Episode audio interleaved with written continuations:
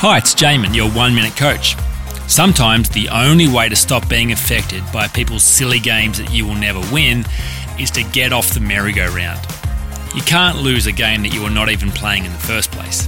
One of the most important discoveries in terms of your own mental and emotional health and well being is to realize that not all relationships have to be perfect, and not all people will be able to be journeymen in your life. Sometimes people lose the ability to flow together for whatever reason. Fighting for a relationship that has come to the end of its season can be incredibly taxing and unfruitful. It's impossible to keep everyone happy all of the time.